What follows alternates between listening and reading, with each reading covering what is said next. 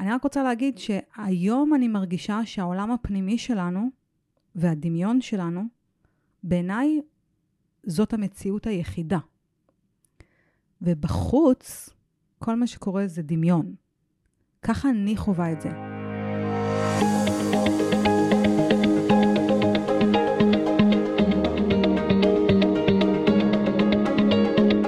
נו, מה עכשיו? למה אף אחד לא לימד אותנו על החיים? לא בבית ספר, לא באוניברסיטה, לא בבית ולא באף מסגרת אחרת. לפעמים אני מרגיש שפשוט לא רצו שנדע. בדיוק בגלל זה. אני, דורון עמיתי ליבשטיין, מביא לכם את הפודקאסט "נו מה עכשיו?" מבית לייף אקדמי. בפודקאסט אני אאמת את המורים והמנהיגים המובילים בעולם עם השאלה של מה עכשיו. אני אביא לכם את הפרקטיקות המדויקות לחיים. חיים של יותר צמיחה, חיים של יותר הגשמה והתפתחות. אז אם גם אתם שואלים, נו, מה עכשיו? הגעתם לפודקאסט הנכון. תקשיבו לשידור ותגלו בעצמכם.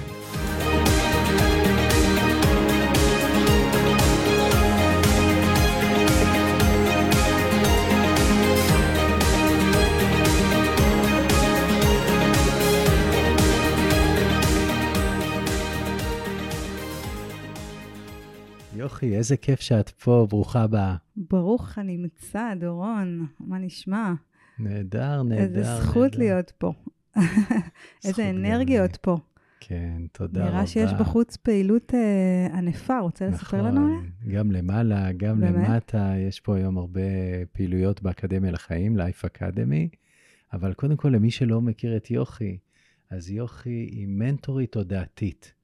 ויוכי עוזרת לאנשים להשפיע על העולם, וככה היא בעצמה משפיעה על העולם. ואנשים שאת עובדת איתם הם אנשים שיש להם כבר השפעה ורוצים להגדיל את ההשפעה שלהם בעולם, והולך להיות פה סופר מעניין. וואו. אני תמיד פותח בשאלה של יוכי, מה עכשיו? זו שאלה מדהימה, בדיוק אנחנו ערב ראש השנה, אז ככה, זו שאלה שמהדהדת לי anyway בתוך הראש כבר uh, כמה ימים או שבועות, ויש לי מין תחושה כזאת שהייתה תקופה של הרבה לזרוע זרעים, להיכנס פנימה לתוך המנהרה החשוכה, לנקש עשבים uh, שוטים, לעשות המון עבודה פנימית, תודעתית, עמוקה, להיכנס לתוך הכאב, לתוך החושך, לתוך ה... המקומות האפלים יותר של, ה... של הנפש שלי, ואני מרגישה שמכאן זה להתחיל לקצור פירות, זה לראות את האור החוזר שחוזר דרך הדבר הזה, אני כבר מתחילה להרגיש אותו. זו תחושה מדהימה. זו תחושה של uh, סוף סוף לקטוף את הפירות שנזרעו בעמל וביזע. אבל בעיקר בעמל אה, תודעתי כזה, פחות פעילויות, יותר... כל, כל משפט שאת אומרת, אני לוקח אותו לעצמי. אני בדיוק חגגתי יום הולדת לפני שבוע, שזה טוב. גם כן אה, קצת לפני ראש השנה, וסיימתי שנה תשע, מתחיל שנה אחד, נומרולוגית זה כזה, בדיוק כמו שאת מתארת. אה, סיום של משהו והתחלה של משהו חדש, ויש בזה התרגשות.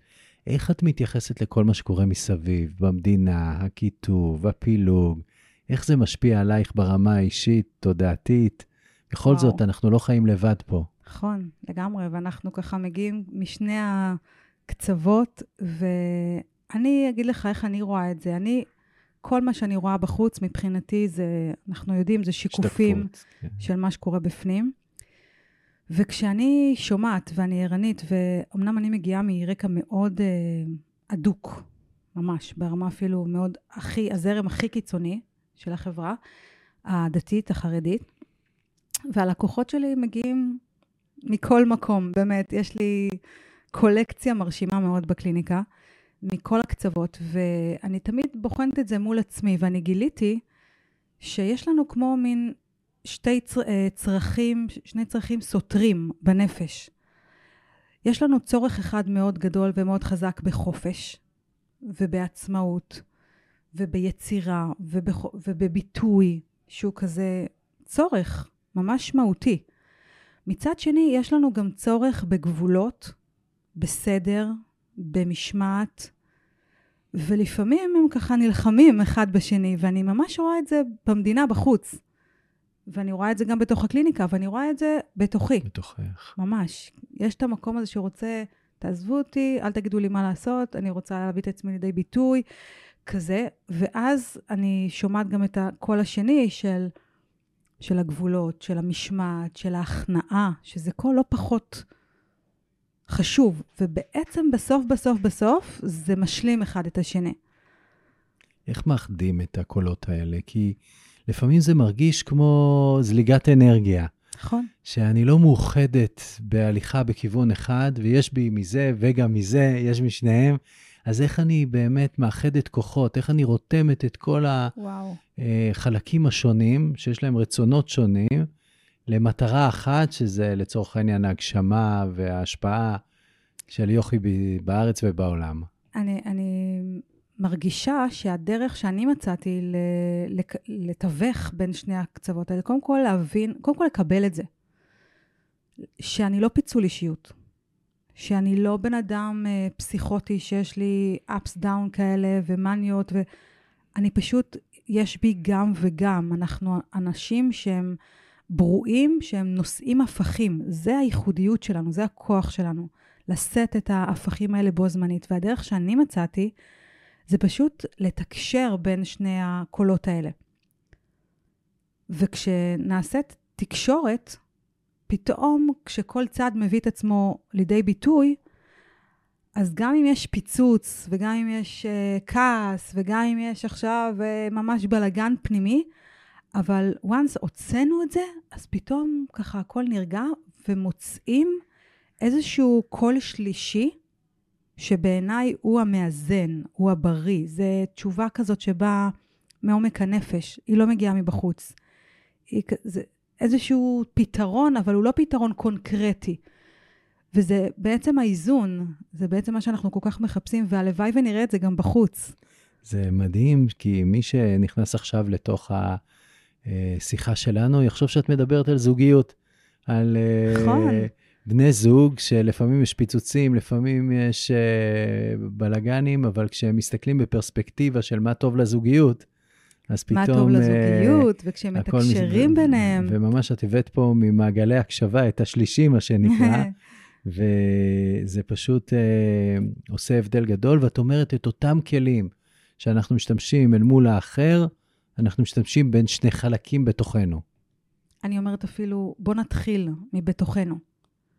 בוא נתחיל לשמוע את כל הקולות שצועקים לנו בתוך הלב, ואחד מושך לכאן ואחד מושך לכאן, ובמקום שנהיה מפוצלים וקרועים, ואז זה שם אותנו במקום. זה מה שתוקע אותנו ולא מאפשר לנו להתקדם, כי אנחנו...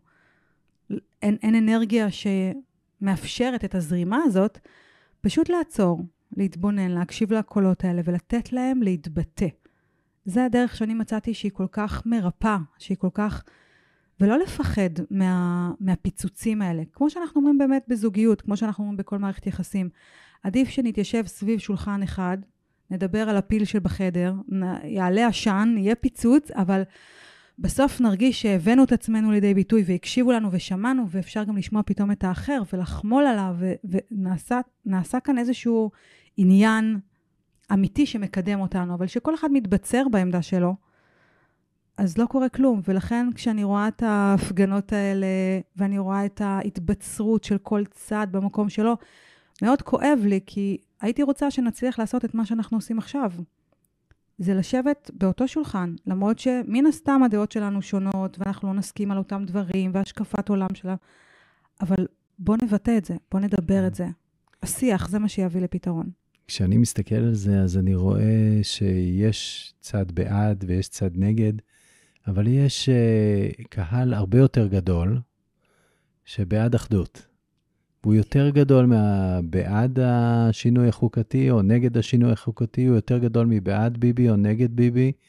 הוא פשוט בעד הביחד. נכון. ושלא נכלה נכון. את המדינה הזאת בזמן שאנחנו לי, מתווכחים. אבל בא לי לאתגר את זה גם. בא לי להגיד שהזרם הזה... כן.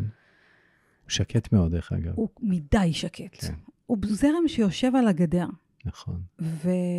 ובעיניי זה גם סוג של, אני לא אגיד אוזלת יד, אבל זה, זה מגיע גם הרבה פעמים ממקום של פחד. פחד להתעמת. הפחד להתעמת, הרבה פעמים שם אותנו ביציע. ואז מה שקורה, אין לו באמת אימפקט, אין לו השפעה. ואני פוגשת את זה כמובן מתוכי, שלפעמים יש מצבים שהפחד מלהגיד את העמדה שלי, את הדעה שלי, גורם לי מאוד מאוד להיות מתוסכלת בסופו של דבר. וזה היה נראה מאוד פיין כזה, כאילו שאני בעד שלום, ואני לא רוצה לריב, ואני בעד אחדות, ויש לי כל מיני משפטים של יפי נפש כאלה, mm-hmm. אבל בעומק מצאתי שזה פשוט פחד שמנהל. אותי. Mm-hmm. אז אני בעד שכל מי שהוא בעד שלום, שיצא להפגין גם הוא.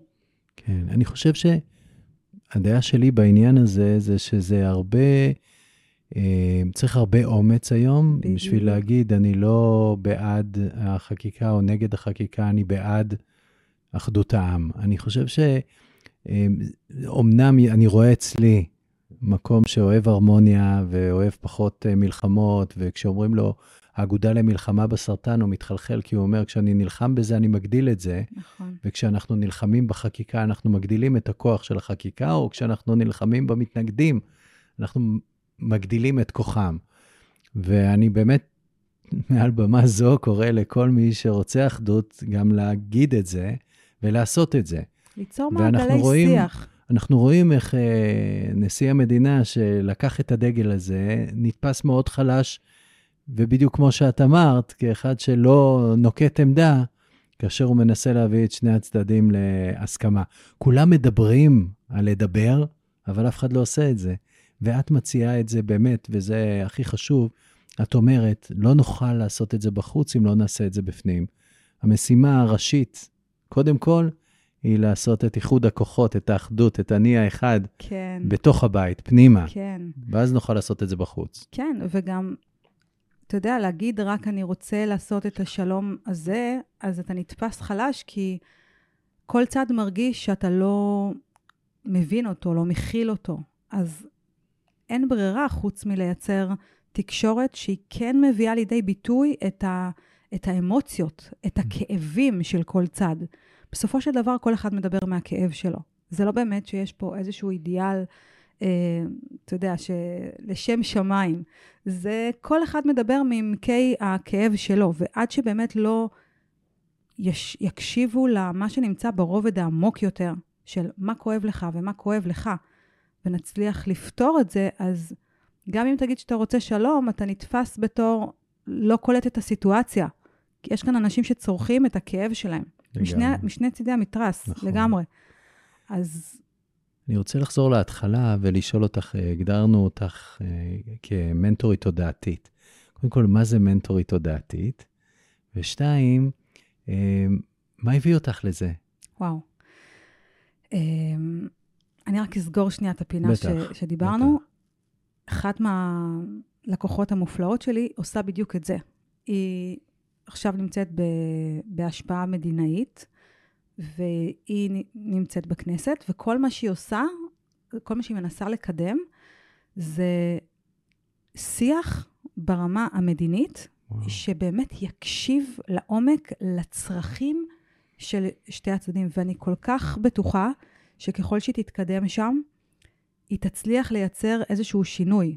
זה נשמע אולי, אתה יודע, גדול, אבל אני באמת מאמינה שיש לה את היכולת לעשות את זה, כמו שהאמנתי בנרקיס, וכמו שאני מאמינה בעוד כמה שההשפעה שלהם תהיה דרך ה... שלה, תהיה דרך המדינה, דרך הפוליטיקה. כי מה שהיא עושה בתוך הקליניקה, זה בדיוק זה. היא שומעת בתוכה את הקולות הסותרים האלה, היא נותנת לעצמה מענה, ואז כשהיא באה לכנסת, זה כאילו כמו ההצגה חוזרת על עצמה, והיא, והיא כבר יודעת מה צריך לעשות שם. אז אני קודם כל, מבמה זו, מאחלת לה המון בהצלחה, ואני חושבת שלכל תחום, אם אנחנו רוצים להשפיע, נעשה את זה קודם כל בפנים. לוקחים את זה מהני לאנחנו. בדיוק. ולשאלתך, איך אני הגעתי לזה, זה מעניין. קודם כל, מה זה? מה זה? מנטורית תודעתית. מנטורית תודעתית. אולי אנחנו טעמנו מזה כשאת מדברת עכשיו על כל העבודה הפנימית. בדיוק. זה כזה. זה... אני הגעתי, דר... אני הגעתי ממשבר מאוד מאוד גדול. אני ילדתי את הילד השלישי שלי, ואז נפלתי לדכדוך מאוד עמוק. דכדוך, דיכאון, לא יודעת בדיוק איך לקרוא היה? לזה, לא הבחנתי את זה אף פעם, זה היה אה, 18 שנה בערך אחורה. והכל קרה כמו שצריך. אתה מכיר את זה, הכל היה by the book, הייתי נשואה עם שלושה ילדים, אה, במשרה מאוד אה, מכבדת, תפקיד ניהולי בקהילה. כביכול הכל היה בסדר, אבל שום דבר לא היה בסדר. בפנים היה כמו חור ענק. אמ, והלכתי ושקעתי לתוכו. פשוט איבדתי את, ה, את הרצון לחיות. ממש ככה. התפללתי שאני לא אקום בבוקר. ברמה כזאת. רק דאגתי כל הזמן לילדים. כבר הייתי בקטע שהיא אומרת לאחיות שלי, את מאמצת אותו, את מאמצת אותו. ואמרו לי, מה את מדברת שטויות? אמרתי, אני, אני לא מבינה מה, מה הקטע הזה של לקום בבוקר, לשלוח את הילדים, לחזור, לנהל, מה זה? כאילו, אם זה הקונספט, לא תודה.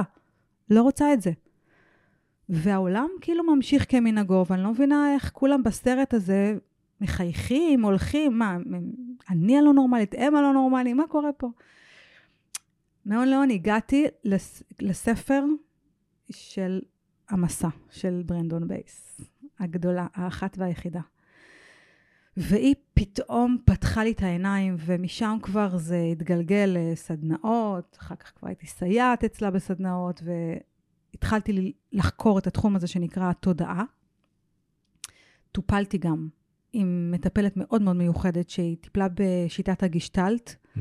שזה גם, אתה יודע, בעומק של הנפש, באמצעות דמיון, בהרפייה, מאוד מאוד עמוק. ואז הלכתי והחלטתי שאני עוזבת את המשרה שלי והולכת ומקדישה את החיים שלי למחקר, לכל מה שקשור בנפש, בתודעה, מה זאת התודעה הזאת, מה זאת הנפש הזאת, איך מדברים איתה, מה השפה שלה. ובאמת גיליתי שהשפה שלה היא שפת הדמיון. אחר כך ראיתי שגם הרמב"ם מדבר על זה, ששפת הנפש היא שפת הדמיון, ולמדתי הרבה מאוד גישות שמדברות על מהי השפה של הנפש, ושפות טיפוליות, גישות טיפוליות. בסופו של דבר יצרתי מין תמהיל כזה שמערב כמה וכמה גישות טיפוליות ב... בדמיון, בתת מודע, והיום יש לי כמו מין מעטפת מאוד מסודרת של מה צריך לעבור בן אדם מנקודה A לנקודה B אם הוא רוצה שינוי בחיים שלו. כי ראיתי שהרבה מאוד מדברים על שינויים מנטליים, חשיבה, פסיכולוגיה הכרתית, מחשבתית, פחות מדברים על הפן הרגשי. המון שינויים חיצוניים גופניים, תזונה, אנשים הולכים גם לרוחניות, קבלה, שהכל זה מקסים ונהדר, ואני בעד וגם עושה את זה וכולי וכולי, אבל הרגשתי שהקומה המרכזית שמחברת את כל הדבר הזה, זה בסוף הקומה הרגשית. זה הגוף הרגשי. לא האנרגטי, לא הפיזי, לא הרוחני, הרגשי. ושם חיזקתי בעצמי ובאחרים, והרגשתי שהוא תופר את כל הקומות ביחד. וזה המקום שאנחנו הכי ברוכים ממנו.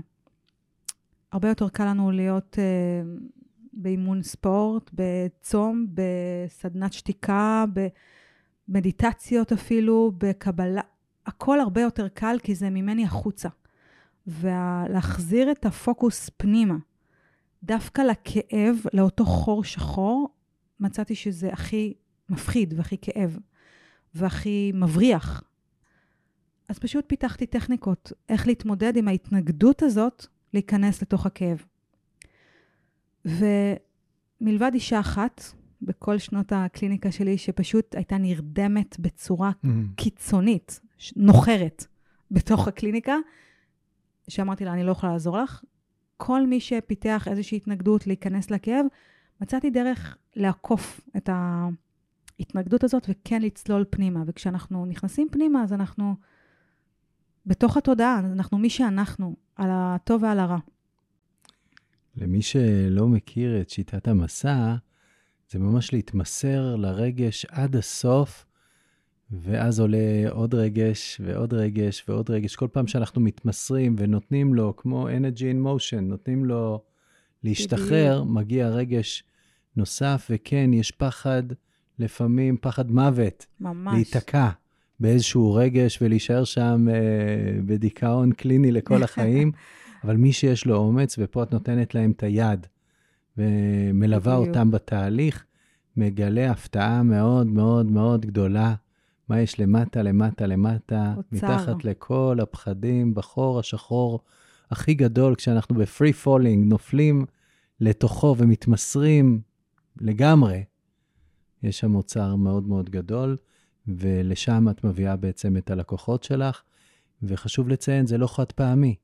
זאת אומרת, זה מסע, מסע. כמו שזה נשמע, זה מסע, והאוצר הזה הוא בעצם אנחנו בעצמנו, זה המקור של מי שאנחנו לפני שנסרטנו, לפני שנחבלנו נפשית, רגשית. פשוט זה כמו היזכרות כזאת מאוד עמוקה למי שאנחנו באמת, וכשאנחנו מסכימים להגיע לשם ולשהות שם, זה... אין לי איך לתאר את זה, כי רק מי שחווה את זה יכול להבין מה זה, זה באמת ברמת החוויה וזה לא ברמת הלדבר על זה. זה כמו להיות בתוך uh, חלק מהאין סוף עוד פעם, והיכולת לקבל משם תשובות אמיתיות לחיים שלנו, זה ממקום מאוד בהיר, זה בלי אגו, זה בלי פחד. זה כל פעם לעשות את הצלילה הזאת, לדלות משם עוד מידע, ואז להביא אותו בחזרה ל mind בתור מידע חדש שלא היה לו גישה אליו עד עכשיו.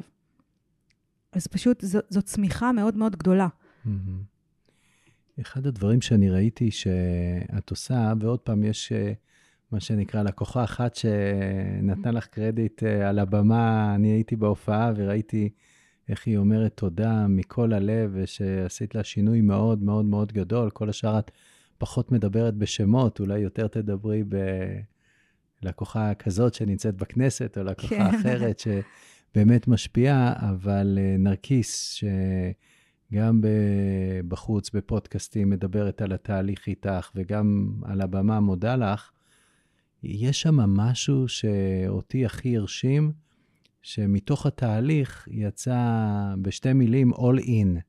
אני כל כולי אמ, זה הרבה מעבר למתמסרת, זה מחויבת עד הסוף לתהליך וליצירת השינוי בי וההשפעה שלי בעולם. איך, איך קורה ה... התמסרות הזאת? ההתמסרות הזאת, כי זה לא פשוט לאנשים. בכלל לא.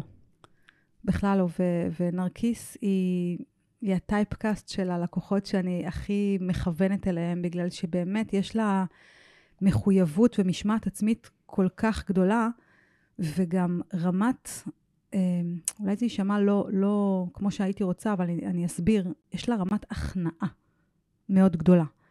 זאת אומרת, בעיניי, ככל שבן אדם באנגלית, גדול... באנגלית המילה היא יותר מדויקת, surrendering. נכון. כאילו, ובעברית, הכנעה זה כאילו אולי. היינו במישהו הכניע אותנו, לא, אנחנו נכנעים מרצון. נכון, זה אולי יותר כמו התמסרות כן, כזאת. בדיוק. ו... ואני חושבת שככל שבן אדם יותר גדול, יש לו התמסרות יותר גדולה. ומה שקורה בדרך כלל, אנשים מגיעים לקליניקה או לעשות שינוי בחיים שלהם, או להתעוררות רוחנית כלשהי, בדרך כלל זה ממשבר כלשהו. גם אני בעצמי הגעתי כך. אבל אחרי שרואים את העוצמה של ההתפתחות, ומקבלים את הכוח שאנחנו יכולים להיות חלק מהבריאה הזו, וליצור לעצמנו את החיים שאנחנו רוצים זה כבר מגיע למקום שאתה מרגיש פראייר אם אתה לא עושה את זה. אז יש את, הש... את השלב הראשוני שעוברים כדי לצאת מה... מרמת ההישרדות.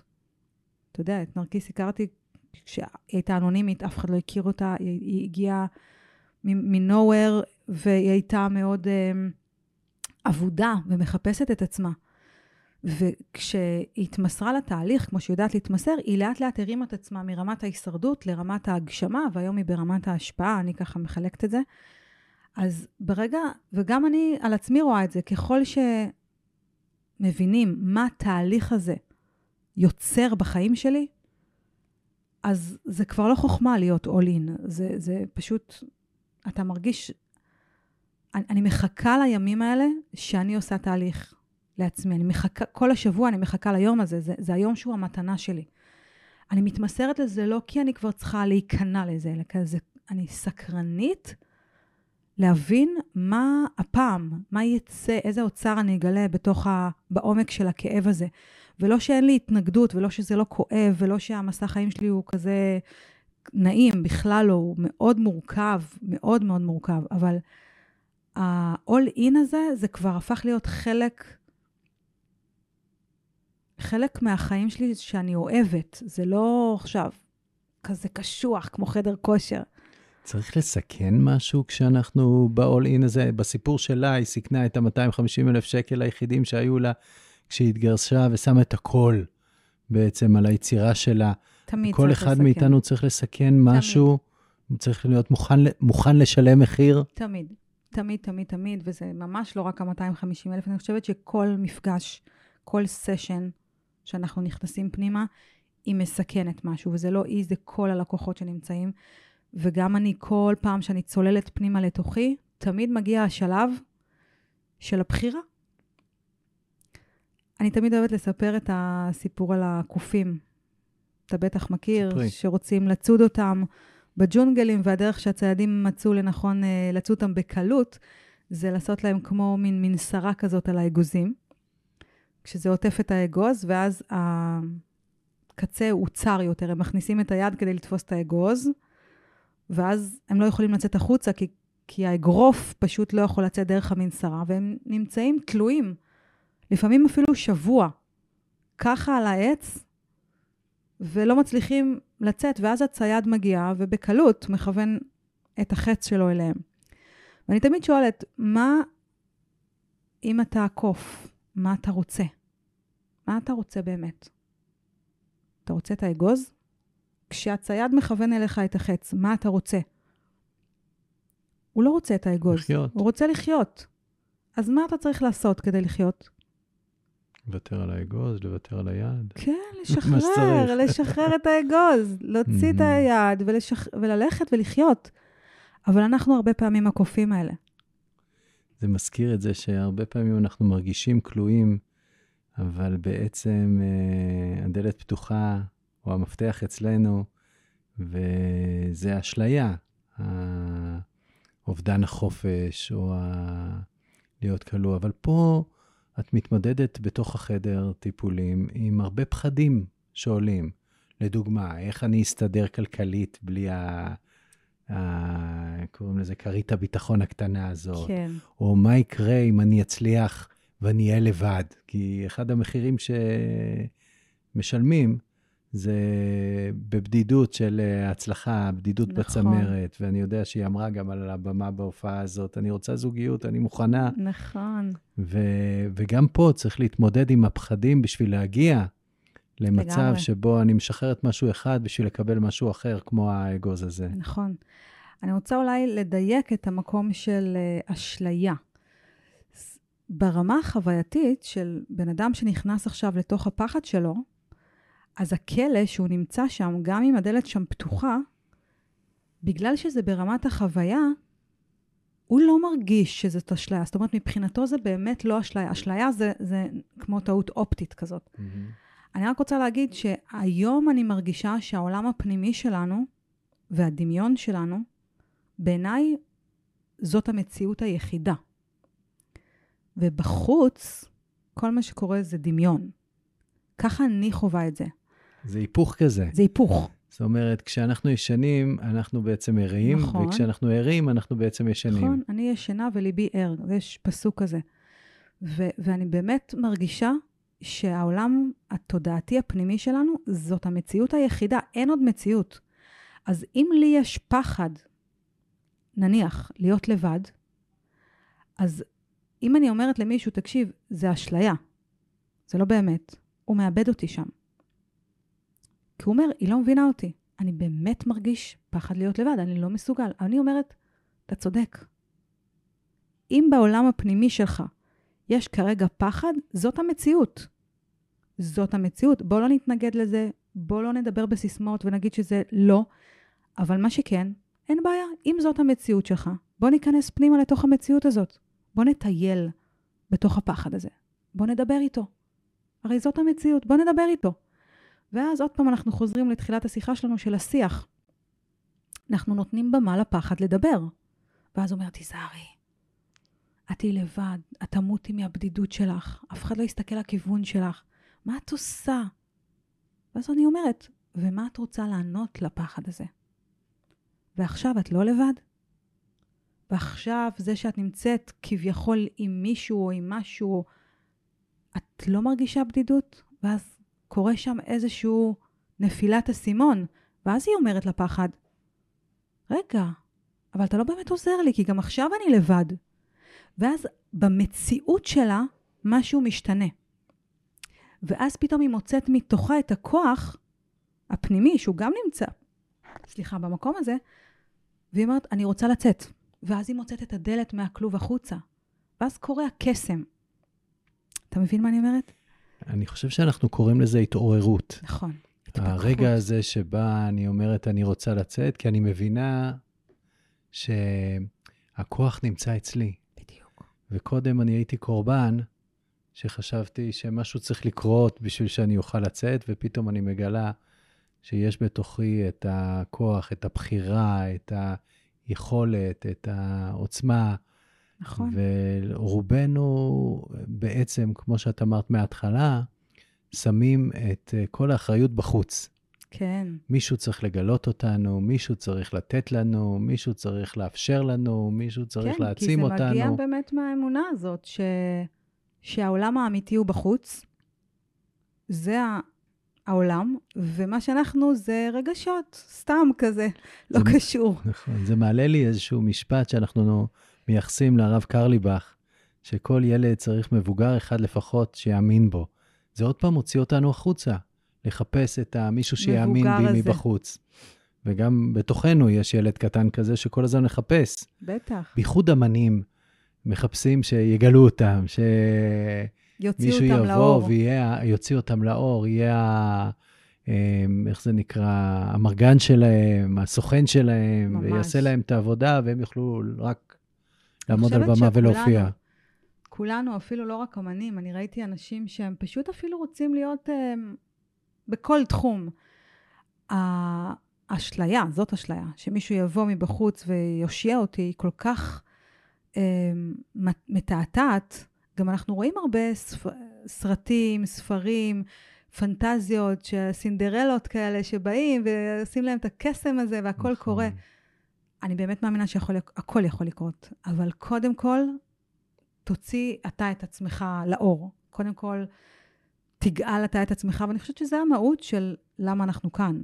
זה המשמעות של ה... אולי המסע התודעתי הזה, שבו אנחנו לא תלויים בשום דבר מבחוץ, אלא רק מוצאים את העוצמות והכוחות והכלים בפנים, הוא בסופו של דבר מה שמאפשר את זה שיגיע הסוכן, יגיע... בול. הביר על הסוס הלבן, בול. יגיע הבעל, יגיע האישה, יגיע כל מה שאנחנו מחפשים, יגיע הכסף, כל הדברים שבעצם אנחנו מייחלים אליהם, בריאות. אמ, וכמו שאת אומרת, כל המסע נכון. הוא מסע פנימי. כי זה מבחן אמונה, בסופו של דבר. אני רואה את זה ככה שהמסע שלנו זה בעצם, אני תמיד אוהבת להסתכל על הדמויות התנ"כיות שגדלתי עליהן ככה, ואני תמיד אוהבת להסתכל על אה, אברהם אבינו שהיה צריך לשחוט את הבן שלו. שזה נשמע מאוד קריפי כזה, לשחוט את הילד שלך, וזה ניסיון שכתוב שהוא היה הניסיון האחרון. וכן, אני, אני מרגישה ששם זה רמת אמונה כל כך גדולה, שאתה צריך להאמין שהכל בסופו של דבר הוא לטובתך ויהיה טוב, והמציאות תהיה טובה. ורואים את זה גם שזה קרה במציאות. הוא באמת בסופו של דבר לא נדרש אשכרה לשחוט אותו, אבל הוא היה צריך להיות מוכן לוותר נכון. על האגוז הכי יקר שלו. אנחנו קוראים לזה בשפה שלנו אמונה עיוורת. וואו. והרבה פעמים אנחנו מבקרים אה, אנשים שנמצאים באמונה עיוורת, כי אנחנו אומרים, אתה מבטל את עצמך אל מול האמונה, אבל אה, זה גם הצד השני של ה-all in, לא הצד השני בהיפוך, אלא זה בדיוק זה. זה להיות הצדדים. all in אה, בהתמסרות מלאה, בידיעה שאלוהים הוא לא משהו רע, הוא לא ירצה וואו, בסופו של דבר להרוג את בני. אבל הוא עוזר לי לחזק את אמונתי. זה מסוג הדברים שאנחנו אוהבים לקרוא, אני אוהב לצטט את ביירון קייטי, זה לא רק היא אומרת את זה, הכל קורה עבורי, לא לי. וואו. ואז... ועבורי ולטובתי הנצחית. כן, וואו, זה... הנה עוד תוספת. ועבורי ולטובתי הנצחית. וכשאנחנו מסתובבים ככה בעולם, החוויה או המסע שלנו הוא אחר לגמרי מאשר אם אנחנו נסתובב בעולם, שלעולם זה מקום מסוכן ולא בטוח, ואדם לאדם זאב, ועוד כל מיני משפטים כאלה. אמונות ש... כאלה ש... אמונות כאלה שגורמות לחוויה שלנו להיות נכון, בדיוק כזאת. ולראות את זה בחוץ, במציאות, ואז המציאות משקפת לנו שאדם לאדם זאב. וכל אחד שיחתוך אותנו בכביש, אנחנו נגיד, הנה, זה אכן כך. אבל כשאני מאמינה שמה שנמצא בתודעה שלי זאת האמת, והכל דמיון, דרך אגב, קראתי השבוע ספר מרתק, אוי, אני חבל שאני לא זוכרת את שמו, מחקרים שמוכיחים שהעולם הזה דמיון. ספר קצת אה, הזוי, אבל חוקרים שבאמת אין בו ממשות חוץ ממה שאנחנו נותנים לו ממשות. ממש, ברמת המחקר. אבל כשאנחנו מבינים את זה, אז אנחנו שחקנים יחידים. באמת כולם הופכים להיות uh, ניצבים בסרט שלנו, אבל אנחנו חלק מה...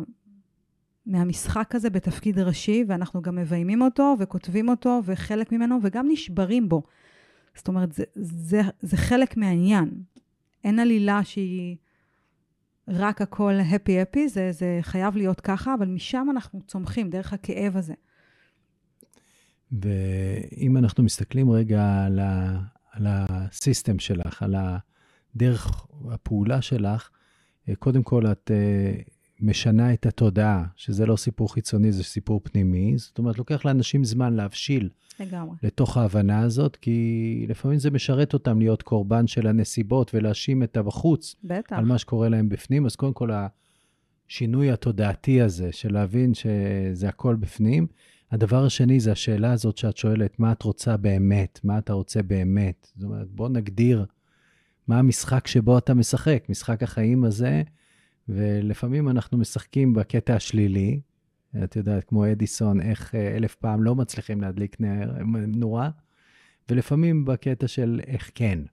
כן. זאת אומרת, הרבה אנשים הם אה, away from, הם לא רוצים להיות... Uh, חולים, הם לא רוצים להיות עניים, הם לא רוצים להיות לבד, כאילו הלא... פחות יודעים מה הם כן בדיוק, רוצים. בדיוק, הם יודעים להגיד מה הם לא רוצים, ופחות יודעים מה הם כן רוצים, ואת עוזרת להם להגדיר את מה הם רוצים באמת. כמה זה חשוב. כן, להתחבר גם לרצון. תראה, לפי הקבלה אמרו שהרצון זה, זה המקום הכי גבוה, זה נמצא בכתר, זה... בעיניי רצון של מישהו זה, זה הדבר הכי קדוש. זה, זה ה-GPS שאמור להנחות אותו בעולם, ויש כמו מין קושי להסתכל על זה, מה, ללכת אחרי הרצון שלי, מה, אני אלך אחרי הלב שלי, מה, אני, אני אעשה מה שבא לי, לאן אני אגיע? אולי אני אגיע, אני ארצה כל יום לישון במיטה, אולי אני ארצה אה, לא להיות אחראי מספיק. ולא מבינים שהרצון זה לא מה שבא לי ברמה של האגו. הרצון הנשמתי זה משהו מאוד מאוד עמוק, וזה מאוד, אה, זה מה שמרגש אותי, זה מה שיוצר אצלי איזשהו רטט מאוד, אתה יודע, ויברציה כזאת גבוהה, ששם אני מרגיש מזוהה עם הנשמה שלי.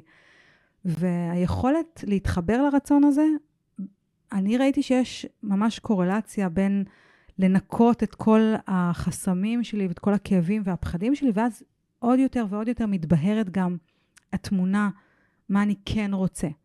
זה לא סתם שאנחנו מתקשים לומר מה אנחנו כן רוצים. כי על הרצון הזה יש שכבות כמו של בוץ, והרבה פעמים לוקח לבן אדם להתנקות רגע מכל הטראומות שהוא עבר, ומכל האמונות השליליות שלו על עצמו, ומכל הקולות והמחשבות שהן בכלל לא שלו, של ההורים שלו, של הסביבה שלו, ולנקות, לנקות, לנקות. ואז פתאום כשמשהו נעשה צלול כזה מבפנים, הרצון פתאום נובע כמו איזה מין גייזר כזה של רצון, ואז אני שומעת אותם אומרים, אני יודעת מה אני רוצה, אני רוצה ככה... לצורך העניין, אותה אחת שהיא פוליטיקאית היום, היא הגיעה בכלל מתחום אחר. היא הגיעה מתחום אחר לגמרי, אפילו לא ידעה שהיא רוצה להיות פוליטיקאית. או יש לי מישהי שהיום היא, היא ציירת מכוננת, באמת, היא עושה אומנות בצורה לא נורמלית.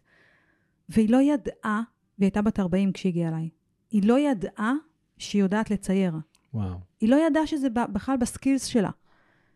והיא הגיעה, ושחררנו כמה טראומות ואני חושבת, אולי בטיפול השני או השלישי, פתאום עלה לה איזשהו טראומה שהייתה ילדה, והיא קשקשה איזה ציור, ואבא שלה לא התייחס לזה, הוא היה איש צבא, ולא היה לו זמן לזה, ואחים שלה היו אמנים מאוד גדולים, ואז באותו נקודה בדיוק היא אמרה לעצמה, האומנות אה, דילגה על הבנות. היא שייכת רק לבנים במשפחה.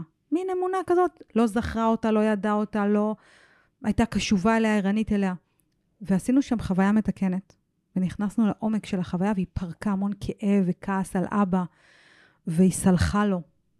ומשהו שם נעשה הרבה יותר רך וחומל ואמיתי. מהקליניקה שלי, היא נסעה לקרביץ הקרוב, קנתה עפרונות פחם, בלוקים. שבוע אחר כך שהיא הגיעה, היא הגיעה עם תמונה שלי, ציירה אותי. ברמה שאני התעלפתי, בלי ללמוד, בלי כלום. אז מה אני כן, הרבה פעמים מגיע אחרי שמנקים את מה אני לא.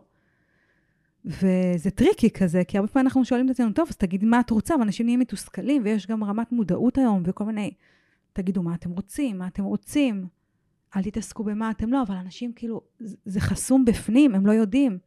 הם מתקשרים אליי, הם אומרים, בנות, אבל אני תקועה, אני עשיתי כל כך הרבה קורסים, אני מחפשת את עצמי, אני לא יודעת. נשמה, זה לא נמצא ב mind שלך. זה נמצא ברצון הכי עמוק שלך. זה עד שלא תנקי בפנים מה ש... את כל הג'יפה, לא תגלי גם מה הרצון. יש פה כזה משחק אותיות בין רצון לבין נוצר. לבין צינור. ולבין צינור, בדיוק, שאנחנו צינור. ולפעמים יש לי איזשהו אתגר עם הרצון, כי אני רואה אנשים שרוצים להיות באיזשהו מקום והם לא נמצאים בו עכשיו. אומרים, אני רוצה להיות כזה וכזה, אבל אני לא שם.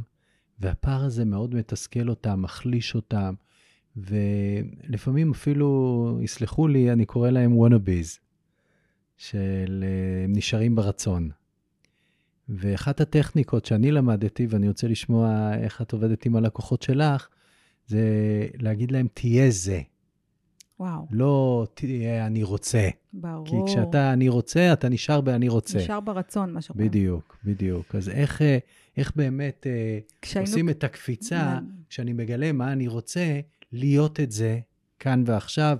בייחוד אני רוצה שתדגישי, כי כל החוקרים הגדולים עכשיו וכל המרצים הגדולים, כמו ג'ו דיספנס וניל ון דייר שנפטר, ומדברים שעולם הרגש הוא זה שמהדהד ומושך אלינו את המציאות שמחה. הזאת. כן.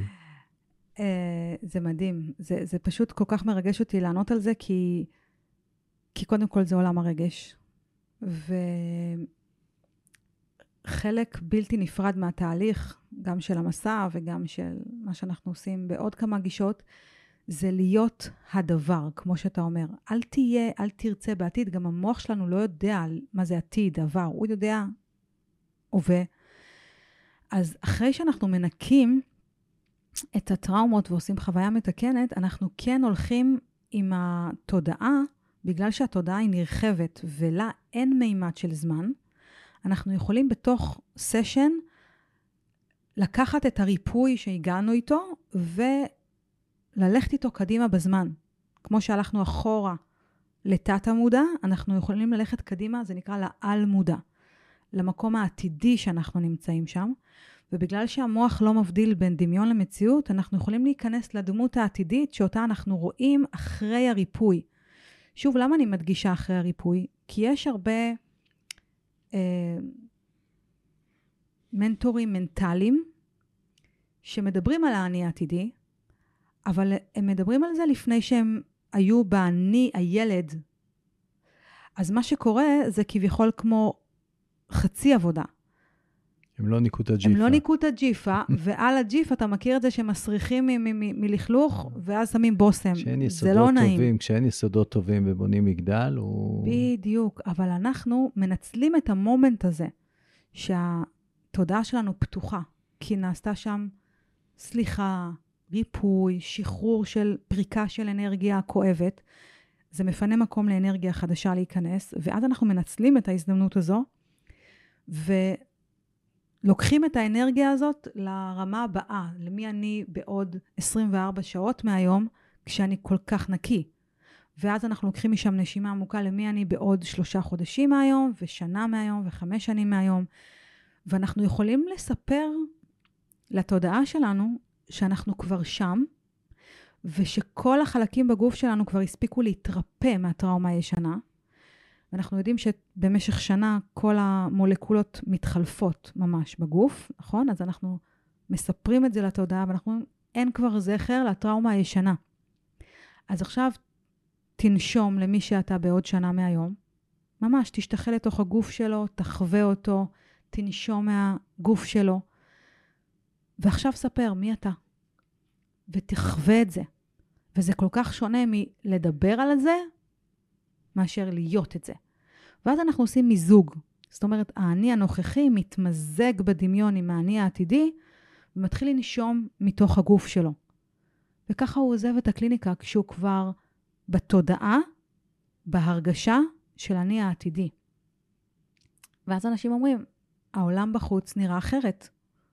העולם משתנה. נכנסתי בן אדם אחד, יצאתי בן אדם שני. שום דבר לא ישתנה. בחוץ אתה השתנית, אתה נכנסת לתדר אחר, לתודעה אחרת, התנקית, אז הכל משתנה בחוץ.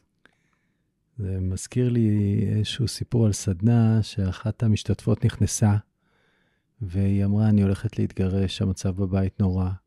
והיא יצאה מהסדנה, היא כתבה לכולם, כשהגיעה הביתה, אתם לא מאמינים, בעלי השתנה, הכל השתנה. זה מטורף. והדבר היחיד שהשתנה זה היא. מטורף. זה, זה, זה זכות כזאת גדולה, זאת כזאת אה, מתנה שיש לנו בעצם את המפתח לשנות את החיים שלנו. יש לנו כמו... קיבלנו את, ה, את היכולת הזאת להיות חלק מה, מהבריאה הזאת, וזה גם זכות וגם חובה. הרבה אנשים אומרים לי על זה, יש פה משהו קצת fake it until you make it. כאילו, איך אני יכול להרגיש משהו כשהמציאות שלי העכשווית לא תואמת את ההרגשה? זאת אומרת, יש פה איזה קונפליקט פנימי שמונע מהם להרגיש עכשיו כמו האדם הזה שהם ראו בעתיד והתמזגו איתו, אל מול המציאות. אני אקח אותך לאזור הכי קשה של רוב האנשים. זה מדהים שבבריאות קל להם לעשות את זה, להרגיש בריא כשהבדיקות עדיין מראות שהם חולים, כי הם יודעים שזה ה-state of mind, ה mindset שיביא אותם לבריאות, אבל בכסף יותר קשה להם להתנהג כמו עשיר, נכון. כשיש בבנק מינוס. ממש הם מרגישים שזה לא מחובר למציאות. שהם אפילו לא אחראים. וזה אותה שיטה, כמו בבריאות, וכמו בזוגיות, וכמו בכסף, וכמו בכל דבר אחר. זה בדיוק מה שאת דיברת עליו עכשיו, אבל איך נותנים קצת אה, ביטחון וכלים למי שמקשיב לנו עכשיו, להתמודד עם זה שהמציאות, בייחוד באזור הזה של הכסף, היא כזאת שכרגע יש מינוס, ואני מבקש ממנו לחשוב, להרגיש, לפעול, כמו מישהו שחי בשפע. זה מחזיר אותי קודם כל להבנה הבסיסית, להנחת היסוד, מה המציאות. Mm. האם המציאות זה הבית שאתה גר בו? האם המציאות זה הרכב שאתה נוהג עליו? האם המציאות זה... האם זאת המציאות?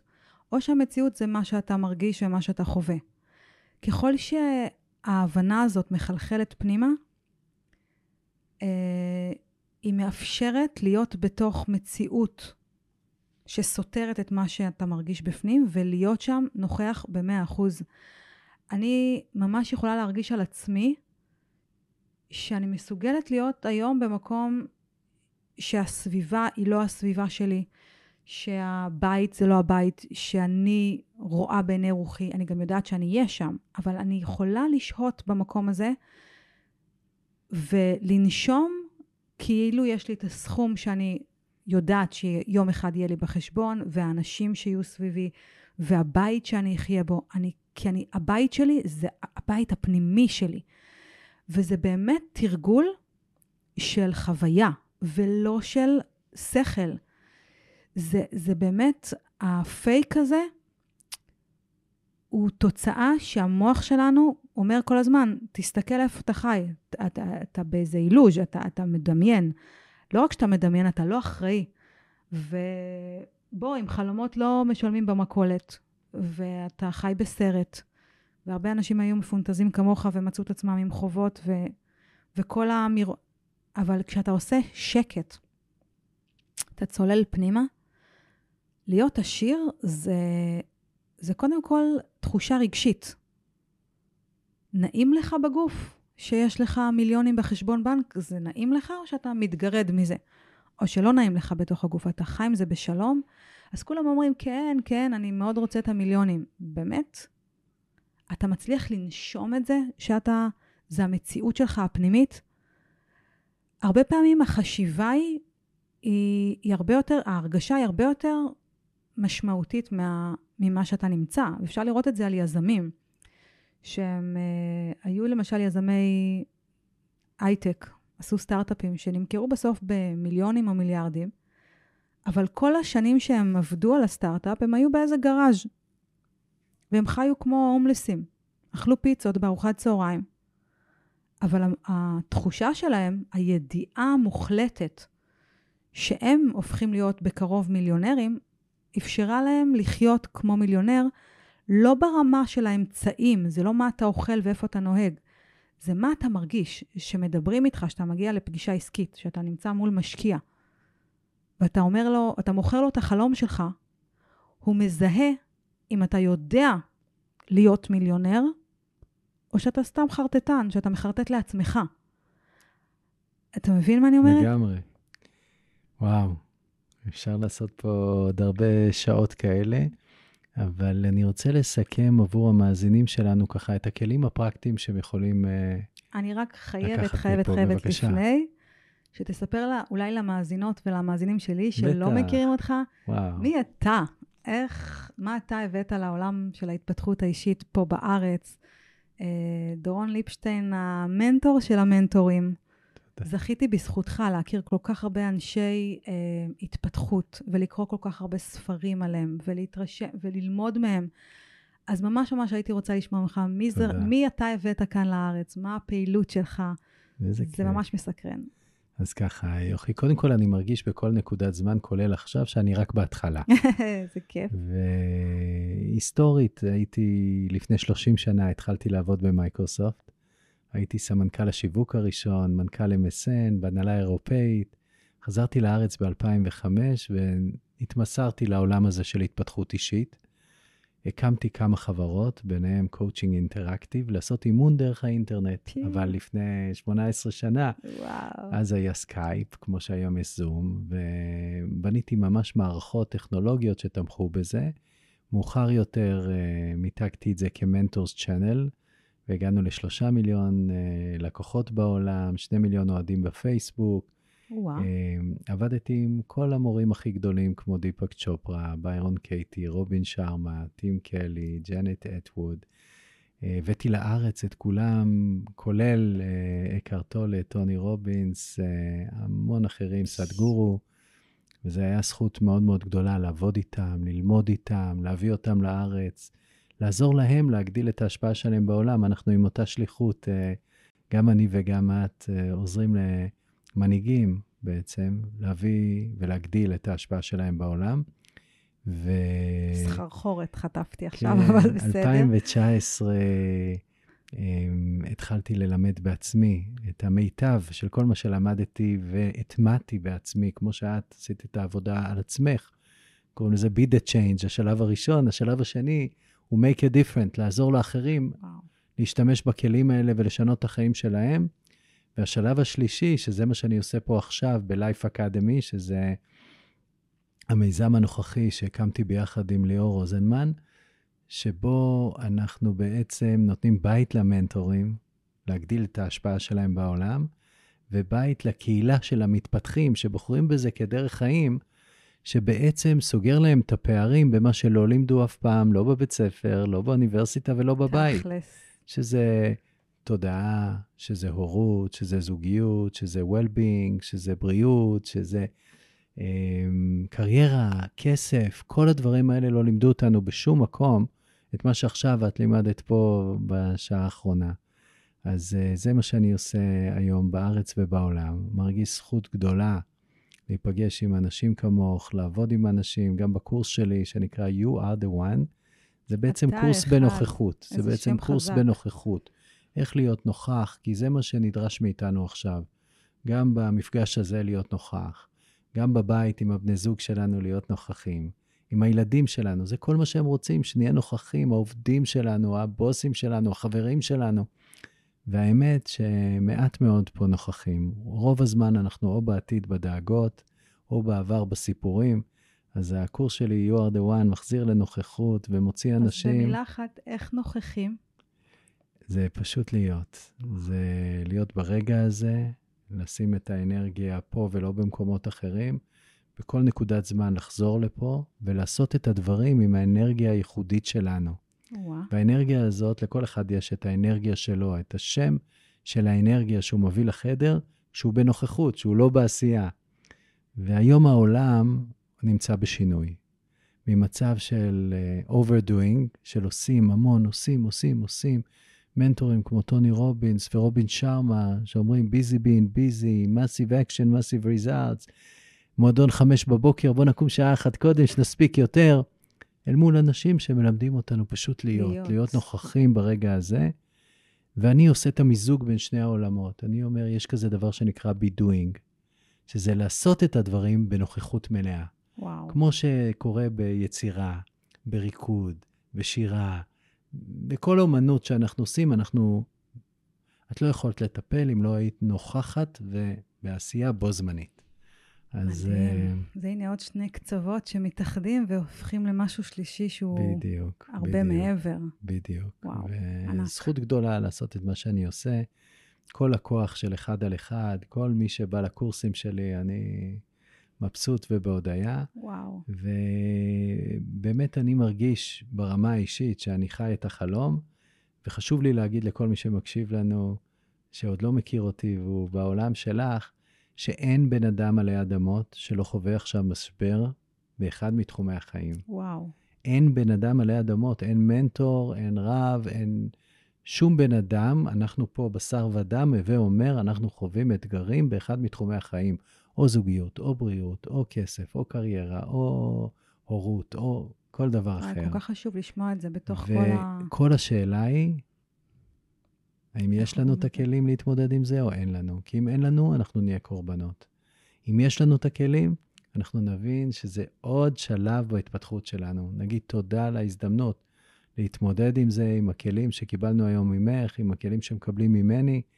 ונצא לעולם ונמשיך לגדול ולהתפתח, לממש את הייעוד שלנו. ואני לוקח ממך את שלושת השלבים. זה התחיל בהישרדות, עבר להגשמה ועובר להשפעה. וזה בעצם uh, מה שכל אחד רוצה, לעלות מרמת ההישרדות שבה נמצא את רוב האוכלוסייה לרמת ההגשמה, שבה אנחנו מרגישים נפלא, ואז אנחנו אומרים, יש משהו מעבר לזה. בואו נשפיע על אחרים שגם יגשימו, ונהפוך את העולם הזה לעולם יותר טוב. וואו. תודה. ריגשת. אז מה עכשיו? עכשיו אנחנו אומרים תודה. קודם כל, תודה לך, תודה שבאת היום, תודה על כל מה שאת עושה, כי זה ברכה, ואני אומר לכם, צופים שלנו, אהבתם את מה ששמעתם מיוכי? אתם רוצים לשמוע יותר ממנה? אנחנו נשים פה כישורים כדי שתוכלו ללמוד יותר על העשייה שלה ועל העבודה הזאת שדיברנו עליה, של אה, עבודה תודעתית, שמשפרת את העולם הפנימי שלנו, ודרכו משנה את כל העולם החיצוני שלנו. ואם עוד יותר אהבתם, זה ממש בקשה ממני אליכם, שתפו את זה עם אחרים. שילחו להם את הקישור, תגידו, הכרתי פה שני אנשים שדיברו דברים שרלוונטיים גם אליי וגם אליך. אז שיתוף בפייסבוק, באינסטגרם, אה, לשלוח במייל, בוואטסאפ לאחרים, עוזר לנו להגדיל את ההשפעה שלנו ושלכם בעולם. ככה עוזרים לאנשים. אני אומר לכם תודה, אני אומר לך תודה, יוכי. תודה לך, דורון. תודה על כל מי שאתה, כל מה שהיית בשבילי, כל האנשים המדהימים שהבאת לי לחיים. בזכותך, אני באמת, תודה עמוקה. איזה כיף, להתראות.